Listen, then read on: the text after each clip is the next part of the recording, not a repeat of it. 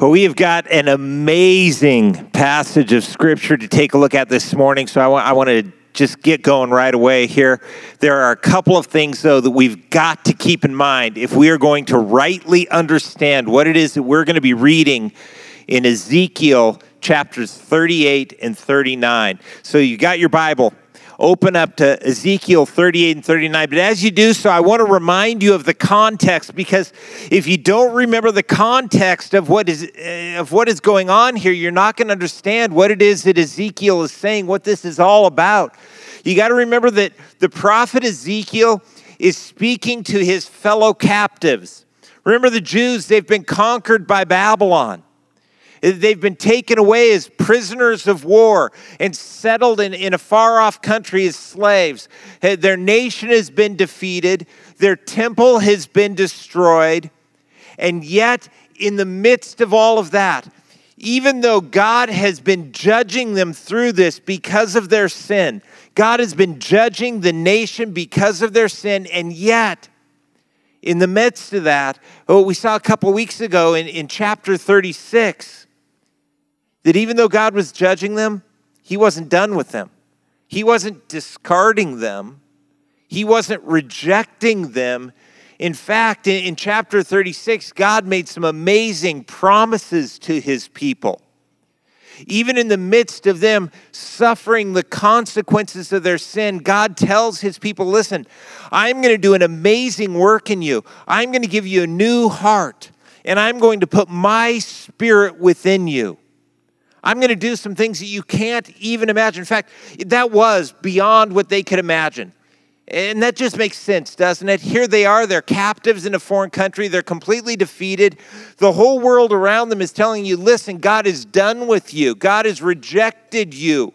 That's why you've lost. And yet God says, I'm not. And I still love you. And I am still for you. And I am still going to bless you. But that promise was so, so crazy that they had a hard time absorbing it. And so God gave them chapter 37. Remember last week, chapter 37, and God basically says this You are so bad off right now that you are basically just a pile of old bones. You're as good as a pile of old bones, but you know what? I'm going to breathe life into you.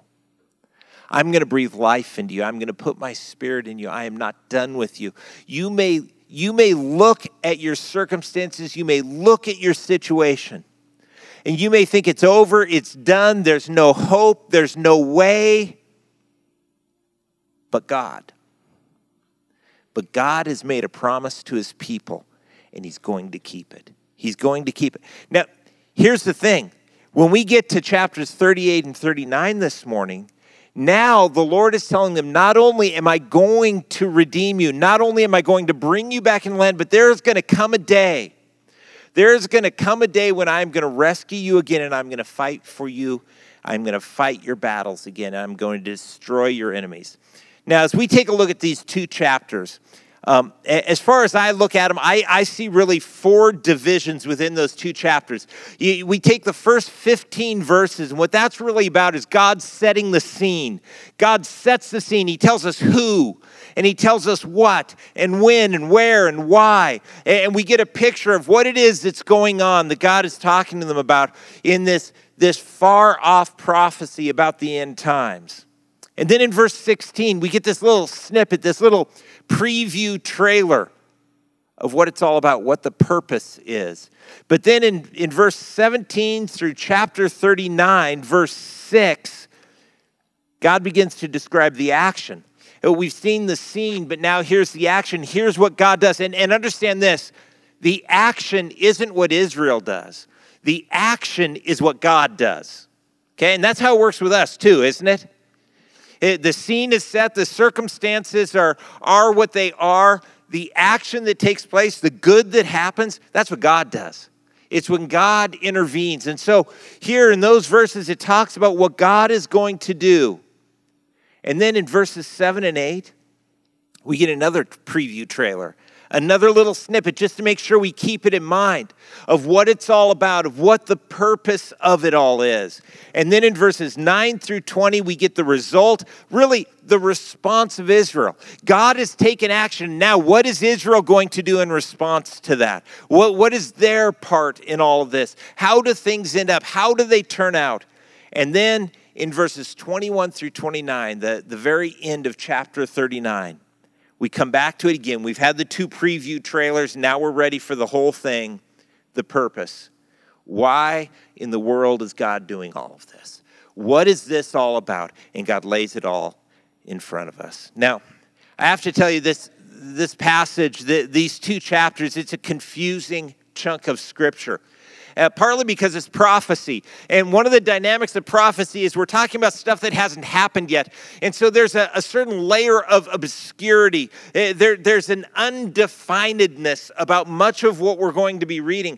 And so we need to do this. In the midst of talking about these things, we need to keep very clear the difference between what is declared and what we can deduce and what is just dreamed up.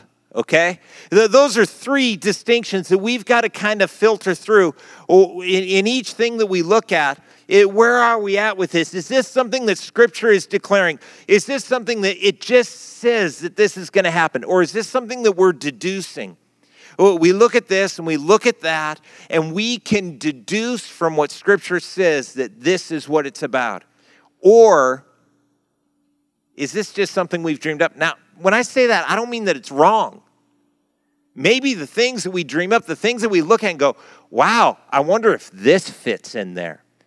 I wonder if it's talking about that. Those are things that, that we look, we and we we just go, wow, I wonder if this is how it is.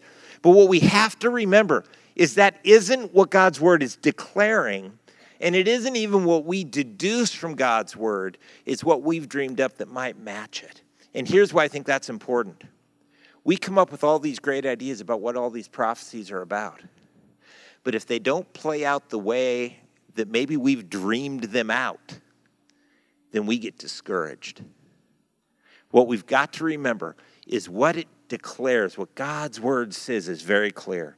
What we can deduce from what it says is very reasonable. And then we need to hold very loosely those things that we dream up. Well, we also need to keep, keep a very clear uh, a mind about what event it is that we're talking about. Okay, so 38 and 39, Ezekiel 38 and 39 speak about a singular prophetic event, something that is yet to come in the future, but it's a singular event and it's a specific event but it's an event that often gets confused or conflated. You know that word conflate? That's when you take a couple of things and kind of meld them together. You take several distinct things and you kind of blend them together in, into a bit of a confused mess. People often confuse or conflate the battle of Gog from Magog. And I want to say that very specifically. What we're talking about in Ezekiel 38 and 39 is Gog from Magog. You often hear people talk about Gog and Magog. That's not here. That's not Ezekiel. It's Gog, who is the guy who came from the place called Magog, which probably just means the land of Gog. Okay? So, what we're looking at is this battle that is described in Ezekiel 30, 38 and 39. It is often confused with what we read about in Revelation 19 there in verses 17 through 21, we read about the battle. It's not really a battle, but we call it the Battle of Armageddon. It's that thing that takes place when Christ returns at the end of the tribulation. Or sometimes we confuse both of those things with what I will call the last battle. It's a battle that's described in Revelation 20, okay? Now, if you're not confused already, well, wait, I'm just getting started. Okay, eh, here's some of the things that are similar but yet distinctly different about these. When we're talking about the battle of Gog from Magog, there are no clear historical markers. There's nothing that tells us it happens at this point in history. There are some things we can deduce, but there's nothing that tells it when it tells us when it happens. Oh, but the battle of Armageddon, that happens at the conclusion of the tribulation. It happens when Christ returns, when Christ comes in the heavens. He comes in the sky with his holy angels, with you and I coming with him. When he comes back to earth to rule and reign. That's when that happens. And the last battle, well, that's that one's kind of easy. It's last, right? It's after, it's after the end of what we call the millennial reign of Christ. So after Christ returns with Armageddon, he rules and reigns on the earth for a thousand years. At the end of that thousand years, people are such knuckleheads. It's unbelievable. After a thousand years of Christ ruling, mankind rebels. Go figure. It's just like it's, it's who we are in so many ways. So that takes place at the end of the millennium. Well, how about this? The Battle of Gog, it's about this guy, Gog, from the land of Magog, who is a leader and who leads others against Israel. Well, but in the Battle of Armageddon, Gog and Magog don't even come into it. They're not even mentioned. And then Gog and Magog, the word and there is mentioned in Revelation 20 when it's talking about the last battle.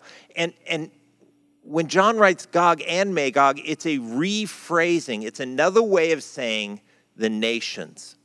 What he's talking about is all of the world coming against the Messiah, coming against the one who has ruled and reigned over the earth for those thousand years. With the Battle of Gog, here in Ezekiel 38 and 39, the people are led by Gog from Magog to attack Israel. Uh, the Battle of Armageddon, it's the kings of the earth trying to fight against the, the, the return of Christ. And the last battle, as I said, it's the nations of the world rebelling against the Messiah. And they attack the saints in Jerusalem and find that they've picked a fight with God Himself. Uh, in Ezekiel 38 and 39, the battle of Gog from Magog, those who are defeated, this is a little gruesome, they're devoured by birds and by wild animals. And then the Battle of Armageddon, the, the people that are defeated there, they're devoured by birds. But there at the last battle, the people who are defeated there are consumed by fire from heaven. So you can see each one of these battles, it has some different distinctives about it. They're not the same thing.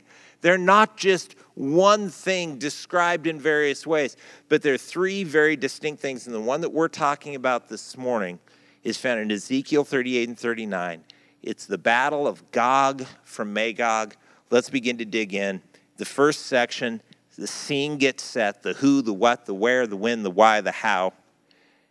Verse 1. The word of the Lord came to me, Son of man, set your face towards Gog, the land of Magog the chief prince of Meshech and Tubal, and prophesy against him and say, Thus says the Lord God, Behold, I am against you, O Gog, chief prince of Meshech and Tubal, and I will turn you about and put hooks into your jaws, and I will bring you out and all your army, horses and horsemen, all of them clothed in full armor, a great host, all of them with buckler and shield, wielding swords Persia, Cush, and Put are with them, all of them with shield and helmet. Gomer and all his hordes, Beth Togarmah, from the uttermost parts of the north, with all his hordes, many peoples are with you. So, of course, the first question is who in the world are all these people? Who in the world are all these people? They, they are certainly not the usual enemies of Israel. Did you notice that? Edom isn't mentioned. There's no Moab. The Philistines are nowhere to be found. Egypt isn't on the list. None of the nations that border Israel are included in this group of nations that have come against Israel. Instead, we have a whole new cast.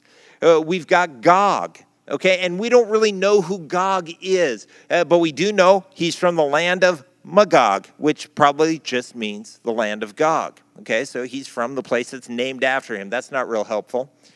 Um, we know that he is the, the chief prince. He's the chief prince of Meshech and Tubal. And those were places that we know were to the north of Israel, somewhere near the Black Sea, probably.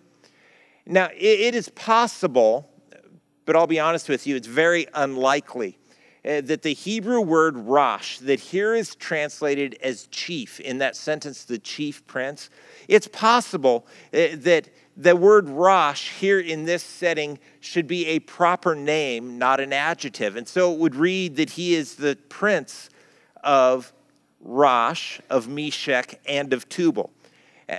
But even if that is supposed to be a proper name and not an adjective, though most Hebrew scholars w- would say that that's not the case. Just because the word Rosh sounds like the word Russia, kinda, uh, that doesn't mean it's Russia, okay? It, it's unbelievable. So many people will say, oh, you know, Rosh. And of course, we all know that's Russia. But really, we don't know that. Uh, we don't know that from the word Rosh, the word that just means chief. It, maybe it is Russia. But that would be kind of like saying whenever the Bible says Canaanite, what it means is Canadian. you know, you always wonder about those folks up north, didn't you? Yeah, now you know. Now, Gog might be Russia, but not because Rosh sounds like Russia. In verse 15, we see that Gog comes out of the uttermost parts of the north, to the far north of Israel. Well, that's that's the area of Russia. And in verses 1 through 9, we see that Gog has alliances with all of these nations. And this is interesting nations that today Russia has or is building very strong alliances with. So, who are these nations? Well, uh, answering that question is not a simple thing. Uh, there's a lot of discussion about it, a good amount of uh, disagreement. Here's the deal uh, what Scripture is listing are, na- are, are not nationalities, but ethnicities, people groups. And but what we talk about today are nationalities. And the borders have shifted. And so there, there's a little bit of wiggle room here, but it is, it is pretty much accepted that Meshech and Tubal, that those are near or in modern Turkey. It's very universally accepted that Persia is modern day Iran. I mean, that name change only took, took place 90 years ago. Um, Cush uh, would likely be parts of Sudan, Ethiopia, and Somalia. So now Israel is surrounded. And Put would be in Libya. Gomer and Beth Togarmah uh, they are thought to be in, in modern Turkey as well, or maybe a bit to the east, those areas that those of us who can't pronounce the names of the actual countries called the region of the stands. You know, the Stan and, and Trukistan and the other stands as well, that if I was more educated, I could, I could respectfully tell you their names. Um, now, it's interesting, but here I want you to take a note. I want you to realize we've crossed a line, haven't we? We've gone from what it's declaring to what we can deduce, and we're crossing over into what we can kind of see might fit, what we dream up. But we see that Russia has or is very actively seeking alliances with all of these nations with all of these nations. So I think it's reasonable for us to look at and say, you know what, that, that might be it.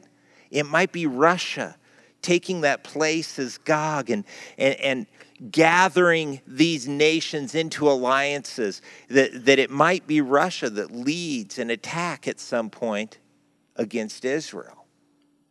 Well, verse 7, um, the Lord says, Be ready and keep ready well, why do they need to keep ready? Because it isn't going to happen anytime soon. He says, You and all your hosts that are assembled about you, and be a guard for them after many days you will be mustered in the latter years. In the latter years. Here, the Lord uses this phrase that, that talks about the end times. Uh, this phrase that points us to the end times. It's not something that's going to take place in Ezekiel's day, but this is something that is going to take place toward the end of time partway through verse 8.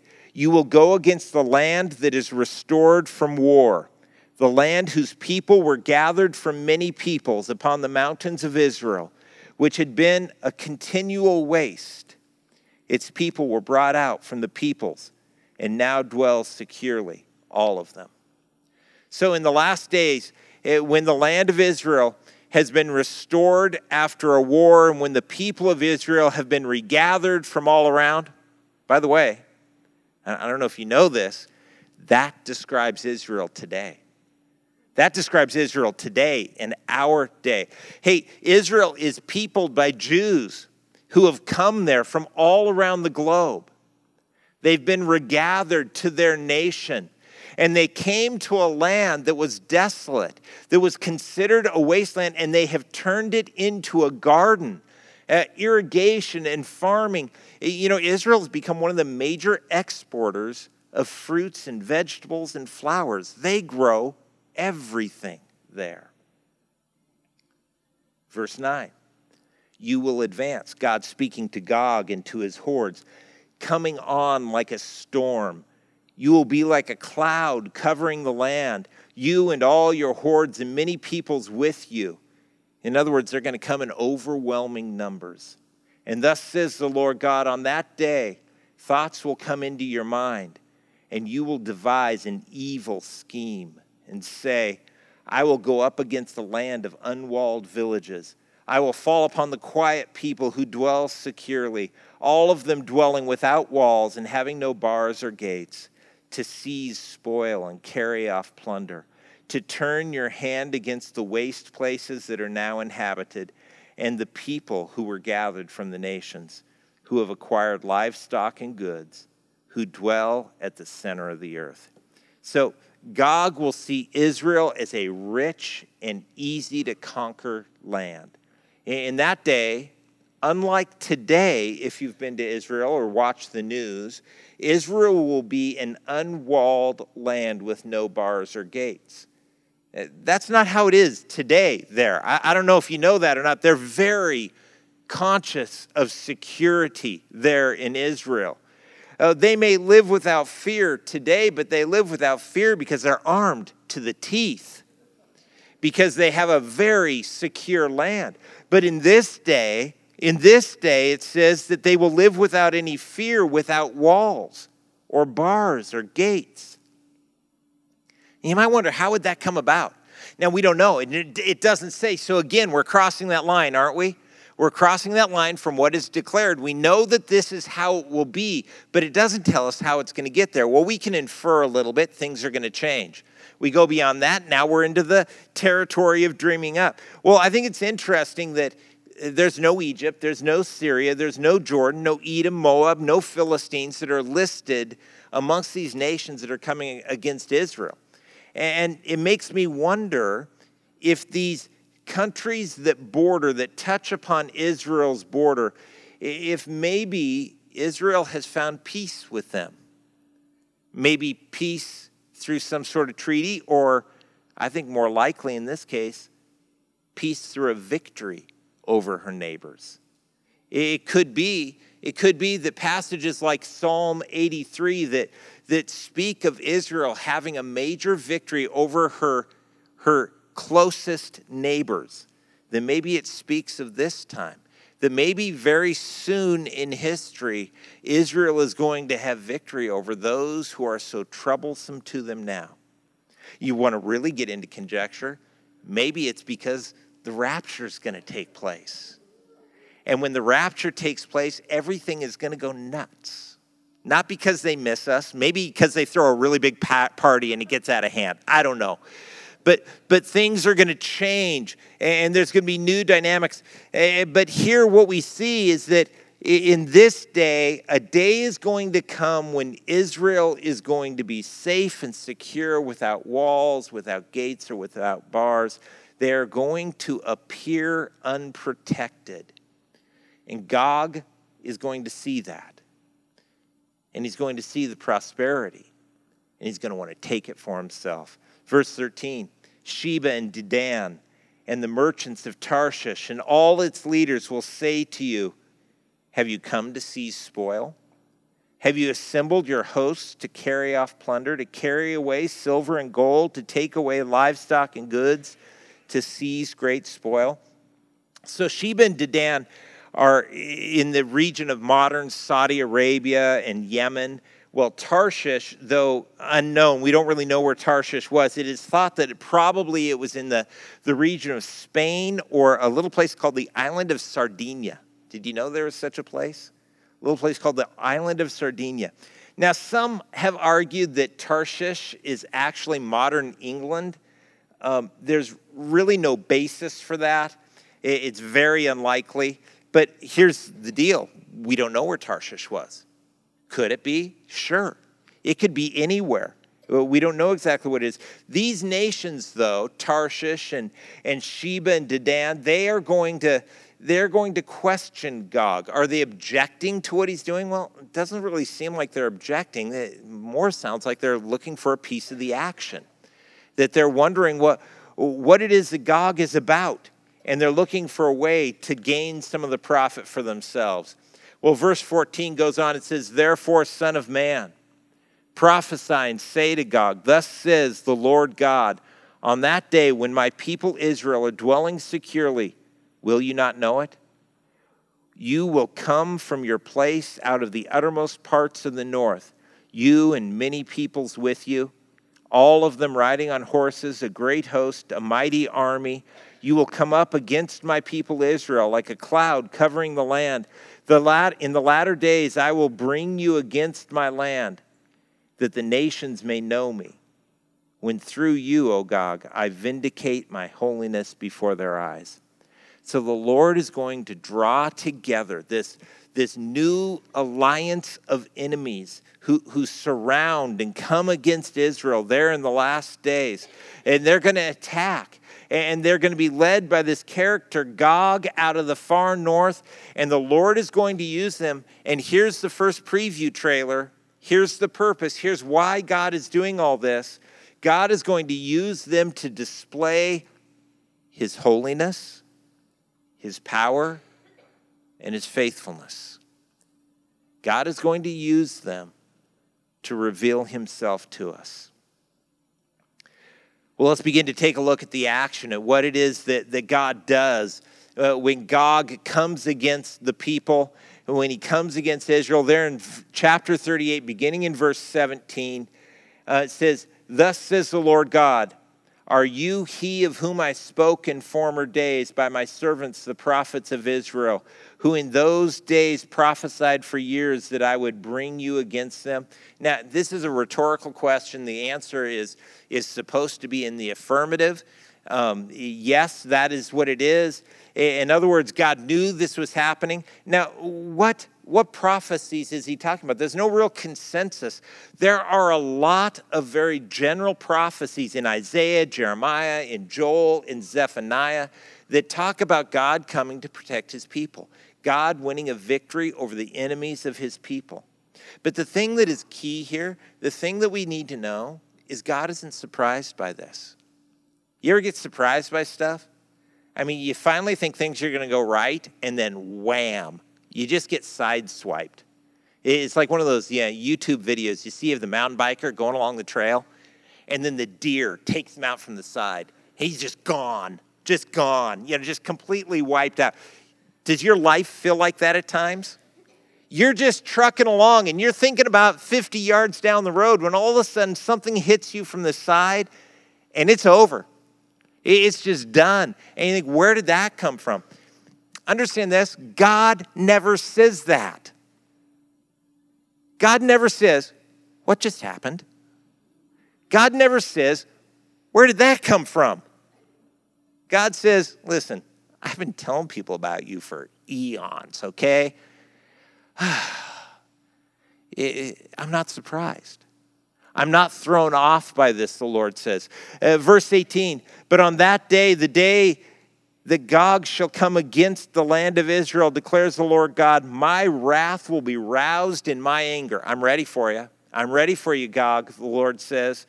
For in my jealousy and in my blazing wrath, I declare on that day there shall be a great earthquake in the land of Israel. The fish of the sea and the birds of the heavens and the beasts of the field and all the creeping things that creep on the ground and all the people who are on the face of the whole earth shall quake at my presence. And the mountains shall be thrown down and the cliffs shall fall, and every wall shall tumble to the ground, and I will summon a sword against Gog on all my mountains, declares the Lord God. Every man's sword will be against his brother. With pestilence and bloodshed, I will enter into judgment with him, that is, with Gog. And I will rain upon him and his hordes and the many peoples who are with him torrential rains and hailstones and fire and sulfur. So I will show my greatness and my holiness and make myself known in the eyes of many nations. Then they will know that I am the Lord. So God will supernaturally defeat those who attack Israel. This great horde, God Himself will wipe them out. God will show Himself faithful to Israel. He will show Himself righteous in judgment. He will reveal Himself to be great in power and to be one who keeps His promises to His people. Now, think about it for a moment. Remember who Ezekiel is writing to. Remember who Ezekiel is speaking to. People whose nation has been conquered, whose temple has been destroyed, whose lives have been upended. They sit as slaves in a foreign land, defeated. And Ezekiel says, Don't worry. God's not done. He will be faithful. He will show himself to be faithful to you. He will show himself to be powerful enough for this situation. He will show himself righteous in judgment. He will show himself to be unstoppable. God will do what it is that he said he will do. And isn't that a good thing for us to know? Because not only will God keep his promises to Israel, he's going to keep his promises to you. He's, he's going to keep his promises to you. He's told you, I will never leave you or forsake you. Whatever you're going through, whatever path you're walking down, you are not alone in this because we have a faithful God who has promised to walk with you through it chapter 39. And you, Son of Man, prophesy against Gog and say, Thus says the Lord God, Behold, I am against you, O Gog, chief prince of Meshech and Tubal. And I will turn you about and drive you forward and bring you up from the uttermost parts of the north and lead you against the mountains of Israel. Then I will strike your bow from your left hand, and I will make your arrows drop from your right hand. You shall fall on the mountains of Israel and you and all your hordes and the peoples who are with you, I will give you to the birds of prey of every sort and to the beasts of the field to be devoured. You shall fall in the open field, for I have spoken, declares the Lord God. I will send fire on Magog and on those who dwell securely in the coastlands, and they shall know that I am the Lord. So, so God says, Listen, I'm bringing you up here because I'm going to display my glory through you. He lays it all out for him again. And then he says this I'm going to bring this battle to an end. I'm going to completely wipe you out.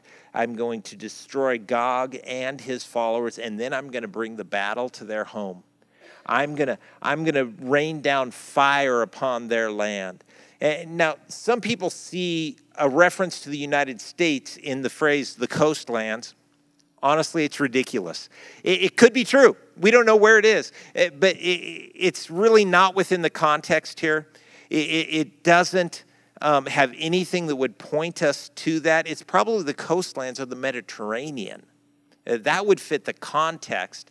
That would fit the nations that are mentioned and the scope that is discussed here. Um, but the thing here that, that the Lord is doing is He's showing us that He's going to take care of Israel, He's going to fight their battles. And then He gives them the second preview, the second preview of His purpose, the second um, little preview trailer of why it is He's doing this. Verse 7 and my holy name I will make known in the midst of the people Israel. and I will not let my holy name be profaned anymore. And the nations shall know that I am the Lord, the Holy One in Israel. Behold, it is coming, and it will be brought about, declares the Lord God. That is the day of which I have spoken. God is doing all this to reveal himself, to reveal himself not only to Israel, but to the whole world. He is going to show them that he is faithful to his people. He is going to show them that he is righteous in his judgment and that he is unmatched in his power. God acts on the behalf of Israel. And we go on to the next scene. The result how things end up, how it all turns out. Chapter 39, verses 9 through 20. It, it, talks about what Israel does in response and to the action that God takes. Verse 9 Then those who dwell in the cities of Israel will go out and make fires of the weapons and burn them shields and bucklers, bows and arrows, clubs and spears, and they will make fires of them for seven years. So that they will not need to take wood out of the field or cut down any of the forests for they will make fires of the weapons, and they will seize the spoil of those who despoiled them and plunder those who plundered them, declares the Lord God. I think there are two things um, that we need to make sure we notice here. First of all, um, all through this prophecy, um, Ezekiel records God's descriptions. These aren't just Ezekiel's descriptions of what happens. But it is always the Lord says. This is the word of the Lord. This isn't just Ezekiel saying, Well, I don't really understand what I saw, but it was kind of like this. Now, that's the book of Revelation, isn't it? John so often says, And I saw this thing, and it was kind of like it was sort of, I don't really know what I saw, but let me, it was kind of like this okay?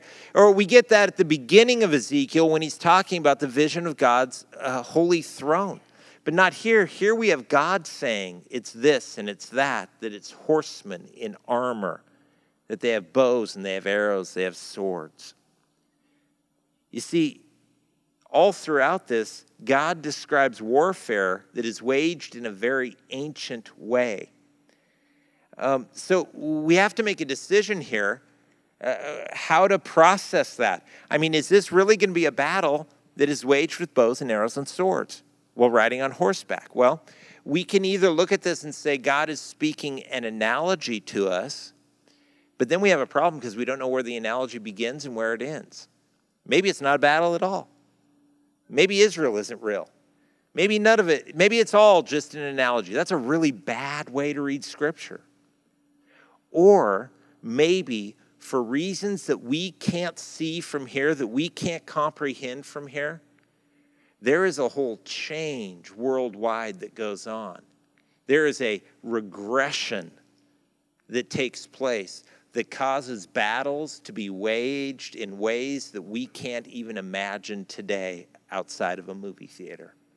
You know, maybe when the rapture takes place, maybe there is such Uh, warfare and destruction that is triggered around the globe, that things function very differently after that time. And where here they're waging war with, with bows and arrows and swords. And so Israel gathers up the wood from all these weapons, and it says that they use it for their firewood for seven years. Now that's interesting, for seven years. That's interesting because we don't know when this takes place, right? We don't know when it takes place, but we know it's at the end times. And there's different theories about when it takes place, but the fact that after this battle that they burned the wood from the weapons for 7 years. Now think about this. These are Jews in Israel burning this wood. So they've got to be there to do it, right? But what happens midway through the tribulation? We know that halfway through the tribulation, at three and a half years, the Jews get chased out. They get pursued and they have to go and, and, and find a place of hiding. So, by my thinking, they can't be there to burn the wood when they've been chased out. That's just deducing, that's just looking at what it says and using a little bit of logic. So that places this battle at least three and a half years before the beginning of the tribulation. Now, there are those who will say that no, no, no, no, no, that this happens actually at that point or it happens later. But then you've got this problem with okay, so it says they're burning the wood. How did they do this if they're not there? If it happens at the midpoint of the tribulation, are they burning the weapons the first three and a half years of the, of the millennial reign of Christ? I mean, I, don't think I don't think it's impossible, but that seems kind of weird to me. Um, so I, I, it gives us a hint. I think that we can deduce. It doesn't declare it. We can't hold on to this with a tight fist, but we can look at this and say we can logically look at what it says, and we can see that this this needs to take place well before the tribulation begins. Which might happen before we're done this morning. I don't know. It, it could. Verse 11 On that day I will give to Gog a place for burial in Israel, the valley of the travelers, east of the sea. It will block the travelers, for Gog and all his multitude will be buried, and will be called the valley of Hamon Gog, or the valley of Gog's horde. So when God wipes out um, Gog and his, his army. The bones will need to be buried. It's a massive army, it's a, a huge uh, pile of bones that will need to be dis, um, buried. And they get buried in the Jezreel Valley, the valley that, uh, that they call the Valley of the Travelers. It's near Megiddo. If you come to Israel with us, it's something that we'll see is the place where this will take place. Um, and they will fill the valley to a point where it blocks the route from the Mediterranean to the Rift Valley. So it blocks the passage through that valley. Verse 12 For seven months the house of Israel will be burying them in order to cleanse the land. You can't have dead bodies, you can't have bones laying around because that, that makes the, the land unclean. And the land has got to be clean, and we'll see why next week because God is going to put his temple there. God is going to have his temple there again. It says, All the people of the land will bury them, and it will bring them renown on the day when I show my glory, declares the Lord God. And they will set apart men to travel through the land regularly and bury those travelers remaining on the face of the land so as to cleanse it. And at the end of seven months, they will make their search. And when these travel through the land, and anyone sees a human bone, then he shall set up a sign by it till the buriers have buried it in the valley of Hamon Gog um, is also the name of the city. It means the multitude or, or the horde. And thus they shall cleanse the land. So, and the reason they set up a marker isn't because they're radioactive, as people, you hear the weirdest things. Um, it's because dead bodies are unclean and you're not supposed to touch them if you're a Jew, right? And so it, that's the job of these people. They've got this job to, to cleanse the land. And so after seven months, they get it all taken care of. In verse 17, as for you, Son of Man, thus says the Lord God, speak to the birds of every sort and to the beasts of the field. Now you're going to find out why there's bones that they're burying and not bodies. Okay, and it's a little gory here. If you didn't like biology dissection, you'll hate this.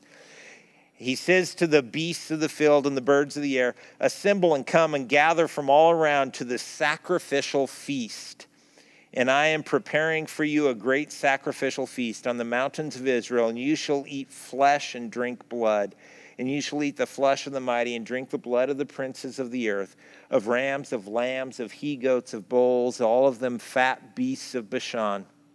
And you shall eat fat until you are filled, and drink blood until you are drunk at the sacrificial feast that I am preparing for you. And you shall be filled at my table with horses and charioteers and mighty men and all kinds of warriors, declares the Lord.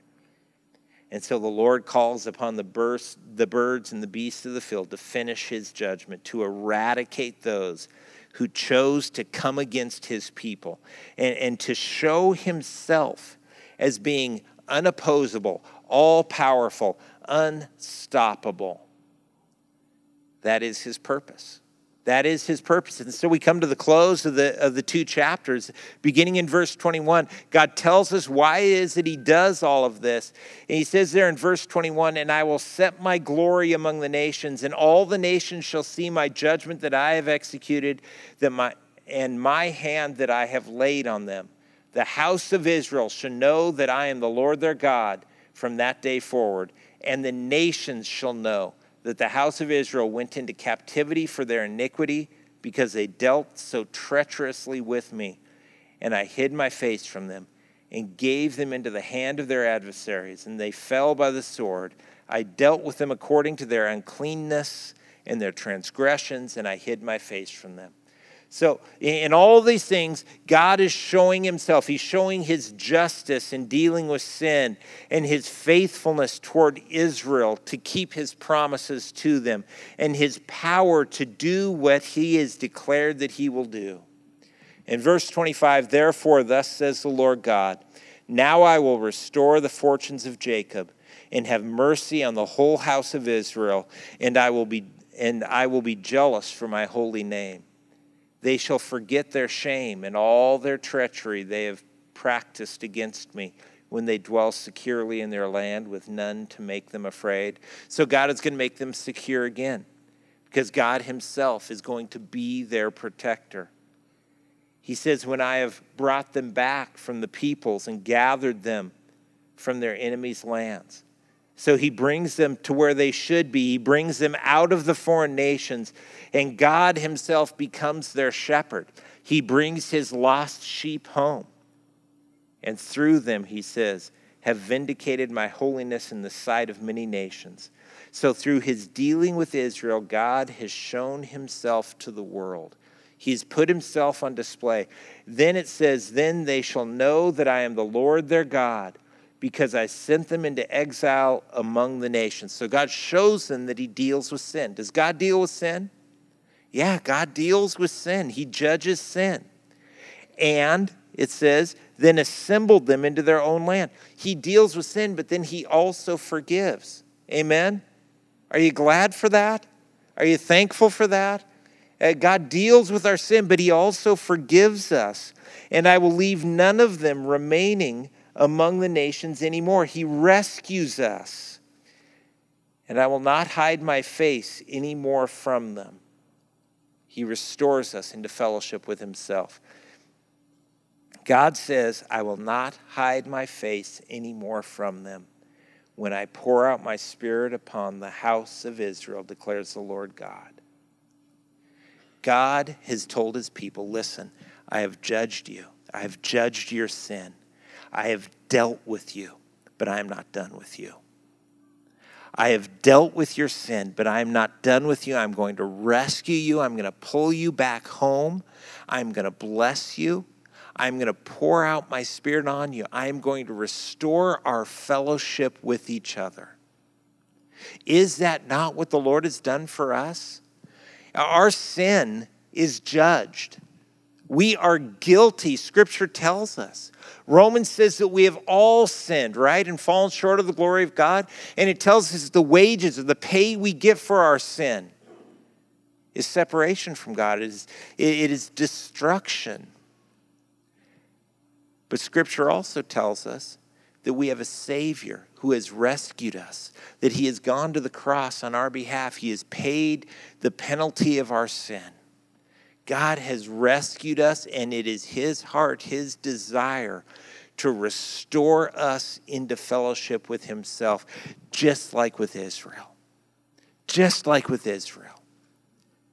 He says, I want to be in relationship with you. You are guilty, but I've forgiven you. But it doesn't stop there. What I want is for you to be in relationship with me. I want to breathe my spirit into you, that you might have new life, that you might walk in righteousness, that you might live in unbroken fellowship with me. That is what God wants for Israel, and that is what God wants for us. Let's pray. Father, I thank you for this, this passage of Scripture. I thank you for your word. God, I pray that we would be people who would not only understand that what you desire is not just that we would be forgiven, but that we would be transformed, that we would be set free from sin, that we would, we would receive your Holy Spirit, that we might have new life, that we might have unbroken fellowship with you. God, that your face would no longer be hidden, but Lord, that we might see your face not only on that day, but Lord, on every day as we come to you. Father, may we may we experience that this morning. May we come face to face with you. Maybe some for the first time, surrendering their hearts, surrendering themselves to you, asking you to breathe that new life into them but all of us, Lord. May we be refreshed by your Holy Spirit. May we be drawn into your presence. May we be transformed and walk in new life. We pray it all in Jesus' name. Amen.